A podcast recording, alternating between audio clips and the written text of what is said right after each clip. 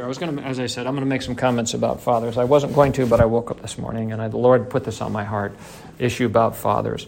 Um, and I suppose one of the things, I, I, one of the reasons I want to mention it is because we are in such an upside down society. I mean, we were talking before church here about the gay pride flag flying over our high, high schools all month long, as though that might be one of the 12th most important things we need to think about throughout the course of, of the year. Um, our deacon did mention that there are only six colors on that flag, which of course represents a number of man, the true rainbow having seven colors. And why that is significant of course, the seven represents perfection. But if you read in the book of, of Revelation, um, when John is carried up into heaven, he, uh, in verses, I'm in uh, Revelation chapter 4, um, I'll pick it up in verse 2, and it says, And immediately I was in the Spirit, and behold, a throne was set in heaven, and one sat on the throne. And he that sat was to look upon like a jasper and a sardis stone. And there was a rainbow round about the throne, in sight like unto an emerald. Now, for those of you that, that fly and uh, look out the window when you're flying, you'll realize that when you're up above, when you see a rainbow, it's actually a full circle. So on the ground, that, that it's a bow, but when you're up uh, in the heavens, I'll put that in quotes, it's actually a full circle. So he's seeing a full circle here, rainbow, around the throne of God. And it says it's like unto an emerald. Emerald is the center color of a rainbow. And so it's significant that a rainbow has a center color, that it has seven uh, in color. And all of these things, of course, God has ordained to glorify Himself. Everything He does, He does to uh, glorify Himself. And that He would um, use the rainbow as a sign of His covenant that He would not again destroy the earth by flood. Didn't say He wasn't going to destroy it again, but He's not going to destroy it again by flood, is significant. A bow, of course, is a weapon of war, which is completely lost to these people that want to fly a six colored rainbow flag. And that bow is drawn towards heaven, indicating man's war against God. Um, so there's, there's significance in all these things. And I guess that's one of the things I wanted to share with you this morning about fathers and how God has ordained a structure in the family because it glorifies Himself.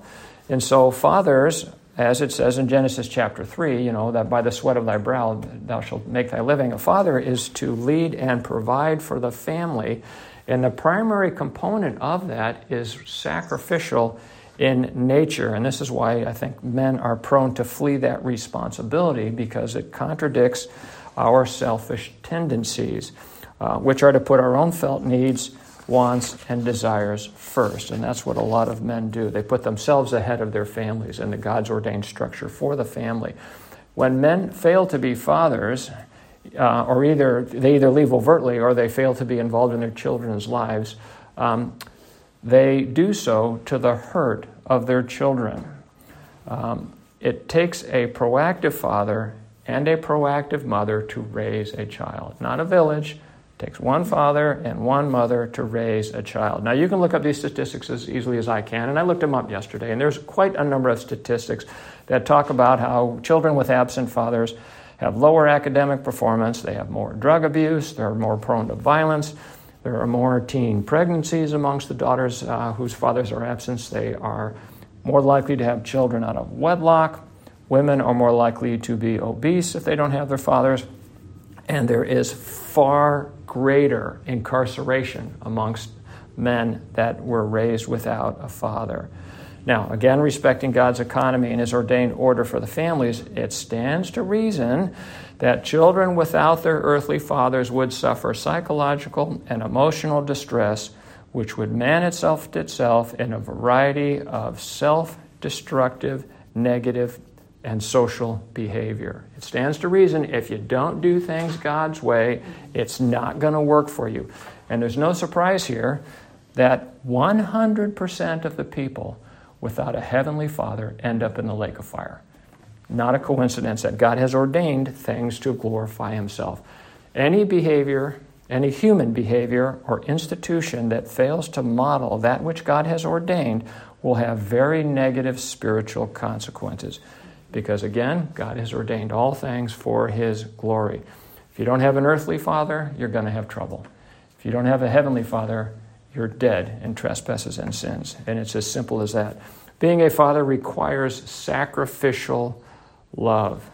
At the very least, you're going to have to part with your paycheck. You're going to earn money, you're going to work labor, you're going to come home, and you're going to watch it evaporate. You're going to have to part with your toys. You're going to have to part with a bigger house. You're going to have to part with certain career aspirations and any number of things that you might covet in this world. But more importantly, you're going to have to part with your time. You're going to have to set aside the things that you might want to do, both personally and professionally, to do the things that your children want to do so you can pour your love into them and help them develop as God fearing, responsible adults.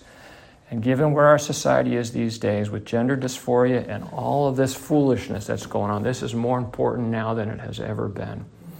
Now, again, considering God's ordained structure for the family, we look to Christ, who is the expressed image of the person of God. There is no greater demonstration of sacrificial love than what we see in God and what He did for His children. Now, Christ is always the example set before us. In Isaiah chapter 9, verse 6, He who is the Son of God, He who is going to be born of a woman, Speaking of Christ, nevertheless, he is called the mighty God, the everlasting Father. That's a strange, um, it seems oxymoronic that the Son of God would also be called the everlasting Father, but that's what he shall be called. And so we look to him as an example of what a father should be. Of a truth, the mighty God stepped out of his glory, made himself of no reputation, took upon himself the form of a servant was made in the likeness of men, and he humbled himself. And let me share this with you. Being a father will humble you. Being married is humbling enough, but I tell you what, you have kids and it will really humble you. And he laid down his life for his children. Our deacon read from Romans chapter 5, verse 6. It says, For when we were yet without strength, in due time Christ died for the ungodly. He died for his children says we were without strength, meaning we were not strong enough to remedy our situation, but we were strong enough to reject him, to rebel against him, to despise him, and to condemn our heavenly Father. Verse 8 of Romans 5 says, But God commendeth his love towards us, and that while we were yet sinners, Christ died for us. Verse 10 says, When we were enemies, now, giving to your children and pouring your life into them is comparatively easy when they are appreciative, respectful, and obedient, which is not the nature of children who are just little people, meaning little sinners. They have all the characteristics and attributes of sinners. If you're a parent, you see that as soon as they be born. The scripture says, as soon as they be born, they are speaking lies. Um, now, but giving is very difficult when they are sullen, disrespectful, disobedient, and rebellious, which represents the true hearts of the people for whom Christ died. So in Isaiah 9 6, he says that he shall be called the everlasting Father. He is a Father that will never leave nor forsake his children, unlike many of our earthly fathers. He is ever loving and ever poured himself into the lives of his children. He is the perfect example of what a father should be. So I want to leave that thought with you this day with respect to Father's Day that we all come short of being what a father should be, but not Christ himself. And so we look to him for all things, and as our deacon said uh, this morning also, that he is the example of what um, we should all endeavor to be like. And indeed, uh, in the process of Him dying for us, we are being conformed to His image and likeness, so that uh, prayerfully we will fulfill uh, the responsibilities that our Lord has set before us. So, those are the things that the Lord put on my heart this morning with respect to fathers. Again, look to Christ for all things. But uh, now we're back in John chapter 7, and so I'll, uh, okay. so now we'll talk about what it says in John chapter 7 and continue with our, our study there. So I'll read verses, um, I'll pick it up in verse 10 through 24 of John chapter 7, verses 10 through 24. But when his brethren were gone up, then went he also unto the feast, not openly, but as it were in secret. Then the Jews sought him at the feast and said, Where is he? And there was much murmuring among the people concerning him, for some said, He is a good man. Others said, Nay, but he deceiveth the people. Howbeit, no man spoke openly of him for fear of the Jews. Now, about the midst of the feast, Jesus went up into the temple and taught. And the Jews marveled, saying, How knoweth this man letters, having never learned? Jesus answered them and said, My doctrine is not mine, but his that sent me. If any man will do his will, he shall know of his doctrine, whether it be of God, or whether I speak of myself.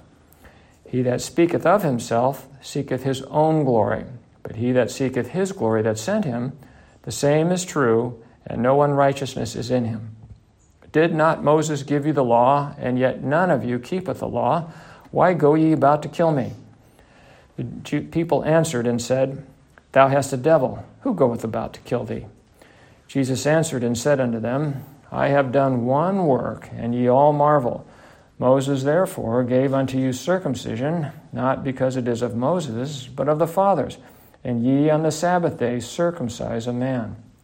If a man on the Sabbath day receiveth circumcision, that the law of Moses should not be broken, are ye angry at me, because I have made a man every whit whole on the Sabbath day? Judge not according to the appearance, but judge righteous judgment. And all, Jesus, all uh, God's people said, Amen. Amen.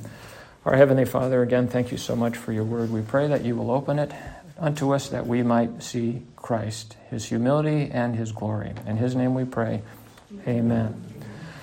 Well, um, what takes place back here has its origins back in John chapter 5. You'll recall that it was there that during the Feast of Unleavened Bread, which is also known as the Passover, Jesus went into the uh, pool of Bethesda and he healed a man on the Sabbath day who had an infirmity of 38 years. Of course, a wonderful example, again, of our Father caring for his own, caring for his sheep. Now, because Jesus healed this man on the Sabbath day, he so provoked the Jews that they sought to slay him. And in the conversation that followed, the Jews uh, were more provoked, so the scripture says they sought the more to kill him. The conversation that followed didn't mollify them in any way, but it actually made things worse. Read about that in John 5 18. Now, here we are in John chapter 7. It's now the Feast of Tabernacles. This is the last of the three annual feasts each year where the Jewish males present themselves before the Lord. So, once again, we have a large number of people in Jerusalem, people who are going to remember what Jesus did earlier that year, and people who are going to remember how the Jews, which is to say the Jewish religious leadership, sought to kill Jesus and the people are going to witness their growing animosity towards Christ. So in verse 1, we read, Knowing that the Jews, that is to say the leadership, seek to kill Jesus, Jesus nevertheless goes to Jerusalem. So there's an object lesson here for us here. So what he's doing is he's setting before us the example of how one should not fear man, but rather ever be in obedience to God, irrespective of the consequences. So this is setting before us here by way of example. You don't fear man, but rather you obey God, while nevertheless exercising prudence. That's an important point to remember here. Knowing the enmity the Jews harbor for him, Jesus doesn't go up early to the feast with his brothers, but later, as it were, in secret. We read that in verse 10. He goes up quietly, not going to draw attention to himself yet. It's not yet his time to be lifted up on the cross. That time is coming downstream, so he goes up um, secretly. So he's there quietly, but in the midst of the feast, it's an eight day long feast. In the middle of the feast, he goes into the temple and begins to teach openly. Now, up to this point in the feast, we read that the people had been discussing Jesus, no doubt like people do today. They discuss him quietly or privately, but not openly for fear of the Jews, meaning for fear of man. Now, nothing has changed. If you want to kill a conversation or break up a group discussion, start discussing Jesus openly, and that'll put the kibosh on it. People will clamor, uh, will clam up for fear of what others in the group might think of them, in addition to any personal conviction that the subject of Jesus might impress upon their hearts. Now, this is something I think that we can all be guilty of at various times particularly so if you're a young Christian. As you grow in the grace and the knowledge and grow in your faith in Christ, you're less likely to have this fear of man and less likely to find yourself um, um, unable to speak uh, because of this, this fear. Now, you recall that uh, the Apostle Peter thrice, thrice denied Christ, and it was a sin for which he wept bitterly. The Lord, did, Lord didn't say anything to him, all he did was give him a look and Peter was smitten in his heart that he had denied Christ, obviously out of fear of man, and he wept bitterly for it. Now, in Matthew chapter 7, verse 6, the Lord warns us. He says to us, Give not that which is holy unto the dogs, neither cast your pearls before swine, lest they trample them under their feet and turn again and rend you. So we want discernment, certainly. We want discernment to distinguish when it is, as it says in Ecclesiastes, a time to keep silent and a time to speak. And we want to distinguish that our silence is not due to the fear of man, but rather due to the leading of the Holy Ghost, that the pearls of the gospel that we would share would not be met with a swinish reception. So the Lord is the one who's putting these truths in front of us here. So we would pray that the Lord would give us discernment and that He would also give us utterance that we may open our mouths boldly to make known the mystery of the gospel when the Lord would have us to do so. So it's you're always kind of looking in your heart as to why am I doing what am I doing? Am I doing am I saying the things that I'm saying because I want to wag my finger at these people or am I doing it because I love them and I want to share the gospel? What is my motivation here? And if I withhold my my speech is it because I can perceive that these people are going to just turn around and kill me? They have no interest in the gospel whatsoever and they are going to um, trod them under their foot, you know, despising the gospel of Christ, describe, uh, d- despising those pearls, and uh, they are going to then tear me uh, to pieces. I think of those fellows that went down, I think it was into the Ecuadorian jungle, jungle, and no sooner did they land on a sandbar than they were, you know, they were killed. They had spears thrown through them. It seems to me like maybe they should have uh, done a little more prayer before they entered into what they wanted to do. Perhaps that they um, they were not uh, discerning in both the reception of the gospel and whether or not that was what, something God wanted them to do. You'll recall as you go through the book of Acts that the Apostle Paul makes it very clear that he follows the leading of the Spirit, that he goes where he is supposed to go and when he's supposed to go. We recall that it says in there that he suffered him, the Spirit suffered him not to go into Asia. Later, he goes into Asia. It was just not God's time for that. He would rather that he went over to Macedonia and preached the gospel there. So we always want to be sensitive um, to the Lord's leading, and we always certainly want to preach the gospel, and we would pray that God would give us opportunity to do, and He would give those ears to hear and eyes to see and perceive the things of the Lord and believe on them um, through our witness and testimony. But prayer is where all of this begins.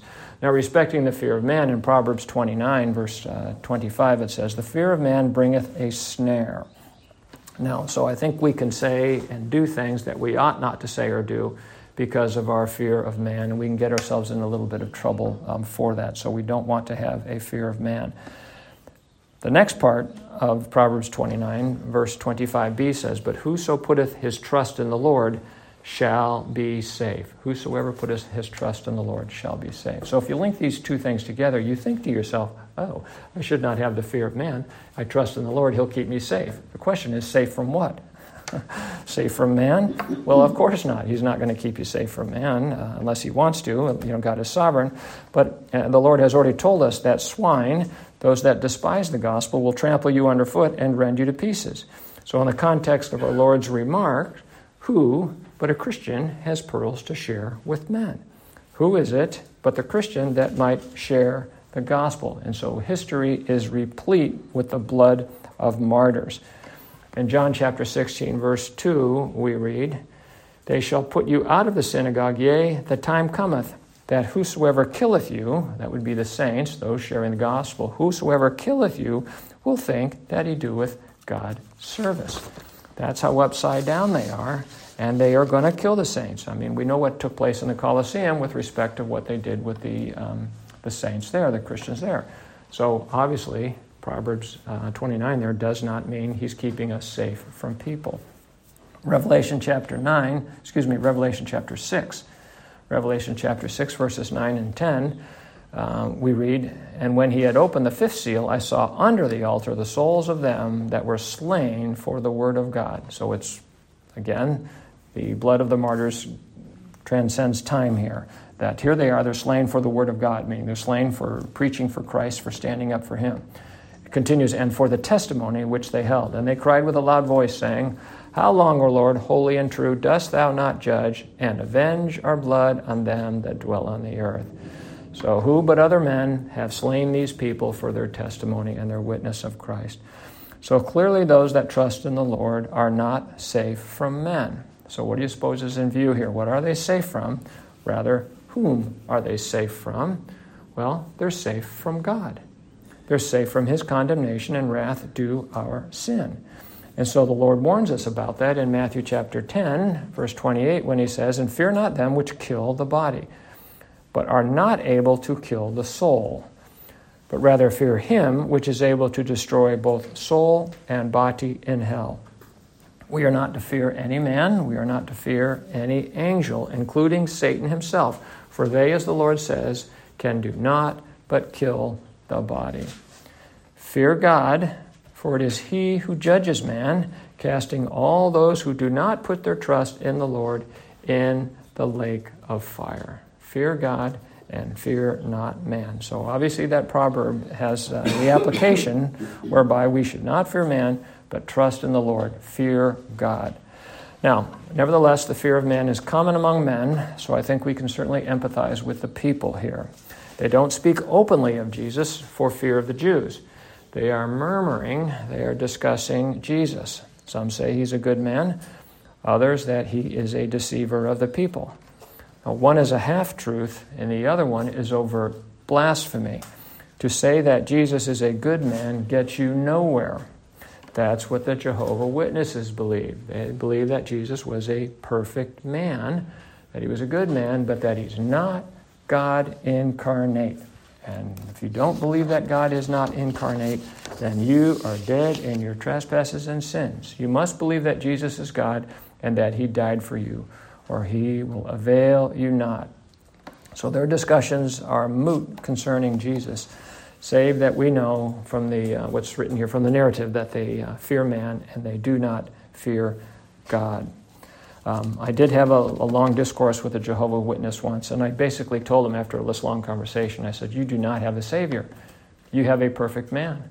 I said, So whose sins did he die for? Did he die for yours and only yours because he's a man? That's all he could do. Or is he God incarnate? If he's not God, he cannot save all of his people from their sins. He cannot bear the wrath of God as he did and raise himself again from the dead, showing um, that we are justified in him. So, unless you believe that Jesus is God, he will avail you not. So there they are with their half truth that he's a good man. Well, yeah, he is, but he's far, far more than that. Now, from verse 25 in John chapter 7, it is evident that they know that the leadership wants to kill Jesus, affirming Jesus' statement, which he frames as a question in verse 19, that they go about to kill him. He says, Why do you go about to kill me? It's, it's, a, it's a given that they are trying to kill him. And I would appreciate here that we note that they don't deny that they're going about to kill him. They simply answer his question with an accusation that he has a devil, and then with a question asking Jesus who it is that is going about to kill him. and the question, Jesus, who is omniscient, knows the answer to, even though they don't know the answer to their own question. Jesus knows the thoughts and intents of the heart of all men at all times throughout history. He knows the thoughts and intents of the heart of all men at the same time at every point in history. Jesus knows that the leadership will send officers to take him.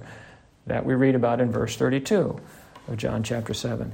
Jesus, who is the author of the Bible, again consistent with the Godhead, knows that, quote, the heathen rage and that the people imagine a vain thing against the Lord and against him, the anointed. Jesus knows that the kings of the earth set themselves and the rulers take counsel together, which we see they're doing in John chapter 7. They're taking counsel together against the Lord and against him. Jesus knows what is written in Psalm chapter 2 in its entirety, including where it ends when he says, Kiss the Lord, lest he be angry with ye, and ye perish from the way. He knows it. He's the author of it. Jesus knows the hearts of all men, and that on Nisan the 10th, those that cried sang, Hosanna to the Son of David, blessed is he that cometh in the name of the Lord, Hosanna in the highest. And four short days later, they would all be screaming, Crucify him, crucify him. Jesus knows what's ever in the hearts of all men. And so, knowing all these things, he who is the very manifestation of wisdom fears not man and he openly teaches in the temple in obedience to his Father. He's most likely teaching the true meaning of that which is written about him and all the law and all the prophets and all the Psalms concerning him, how it all testifies about him, he who is Christ. Something he said back in John 5:39 when he said, "Search the scriptures, for in them you think ye have eternal life, and they are they which testify of me." And so we should appreciate that all doctrine, notice it's singular, all doctrine, singular, teaches of Christ, either directly or indirectly, teaching who Christ is and what he accomplished and what that means and for whom he accomplished it for. We read in 2 John chapter 1 verse 9. In 2 John 1 9 it says, Whosoever transgresseth and abideth not in the doctrine of Christ hath not God. He that abideth in the doctrine of Christ, he hath both the Father and the Son. Note that it says doctrine of Christ and not Christ's possessive doctrine, as though Jesus taught something that originated exclusively in himself. In John chapter 8, verse 28, the Lord says, As my Father hath taught me, I speak these things. So the doctrine of Christ is the doctrine of the Father. Jesus is not lifting himself up here seeking his own glory, but rather the glory of the Father. He tells us the doctrine he teaches isn't his own, but rather that of the Father, which he says you would know if you did the will of the Father. Now, what does that mean? In the context here that the Lord gives us, it means what it means for us to do our Heavenly Father's will is for us who are being conformed to the image of the Son to willingly and lovingly accede to and do God's will as we ever see Christ do throughout the Gospels. It means to willingly and lovingly accede to and to do God's will. Not something you do of compulsion as though absent a loving relationship with God, but a willing conformity of our will with that of the Father's, which would be consistent with our regenerated state, we being new creatures in Christ, partakers of the divine nature. That Jesus teaches these things in the temple to a people that know he has no formal instruction as such sets before us another principle that applies to all of God's people. They say here that how can he do this? How knoweth this man letters, having never learned? And so the Lord sets a principle before us here. There is a place for seminaries in the intellectual edification of pastors and teachers. However, all men that would apprehend the spiritual truths of the Bible must hear and learn from God Himself. As I've shared with you in the past, the Apostle Paul was the most learned and formally educated of all of the apostles.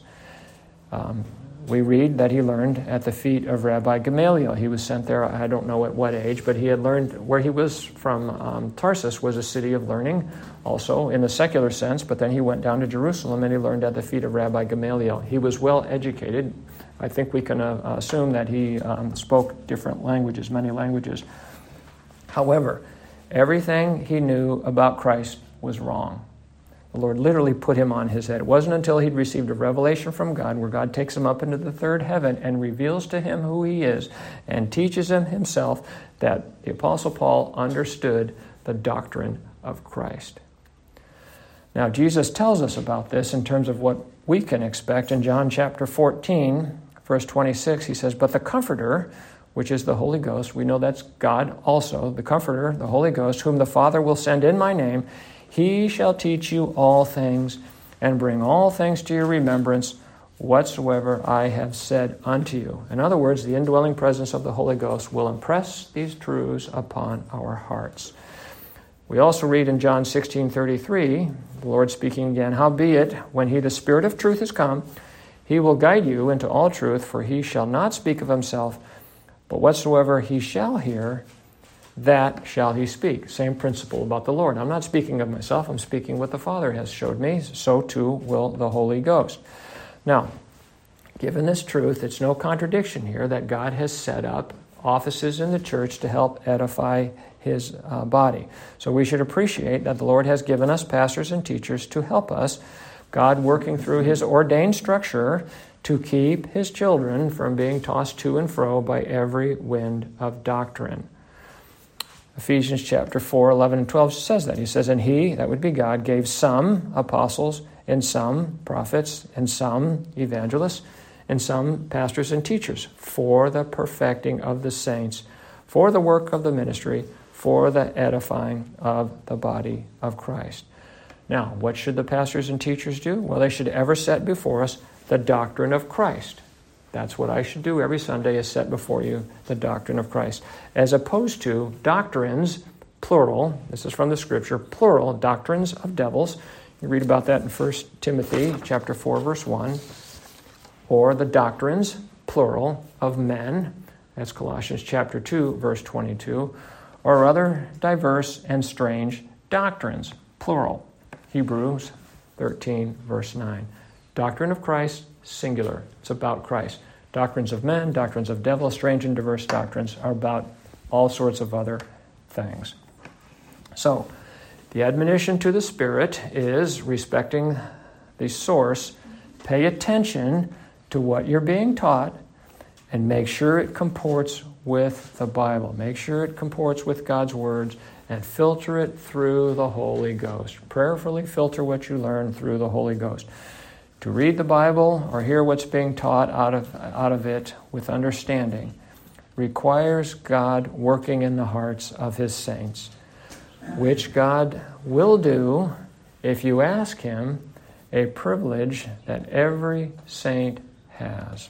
We have access to the Father through our Lord Jesus Christ, and we can petition Him to ask Him to open up the Word which he will do. And if you've studied the Bible for any length of time, you can appreciate how there are things you don't understand on Tuesday, but on Wednesday, suddenly you get it because the Lord has opened your eyes to, to what he's trying to share with you there. Now, what follows from verses 19 through 24 in John chapter 7 openly indicts the Jews for not keeping the law of Moses. And how could they keep the law of Moses? They don't understand its provisions or its requirements uh, the things that the Lord taught the people on the Sermon on the Mount. On the Sermon on the Mount, you recall, that's when he sets the spiritual truths and the depth of the Scriptures and the depravity of man before them about what is really required um, from the law.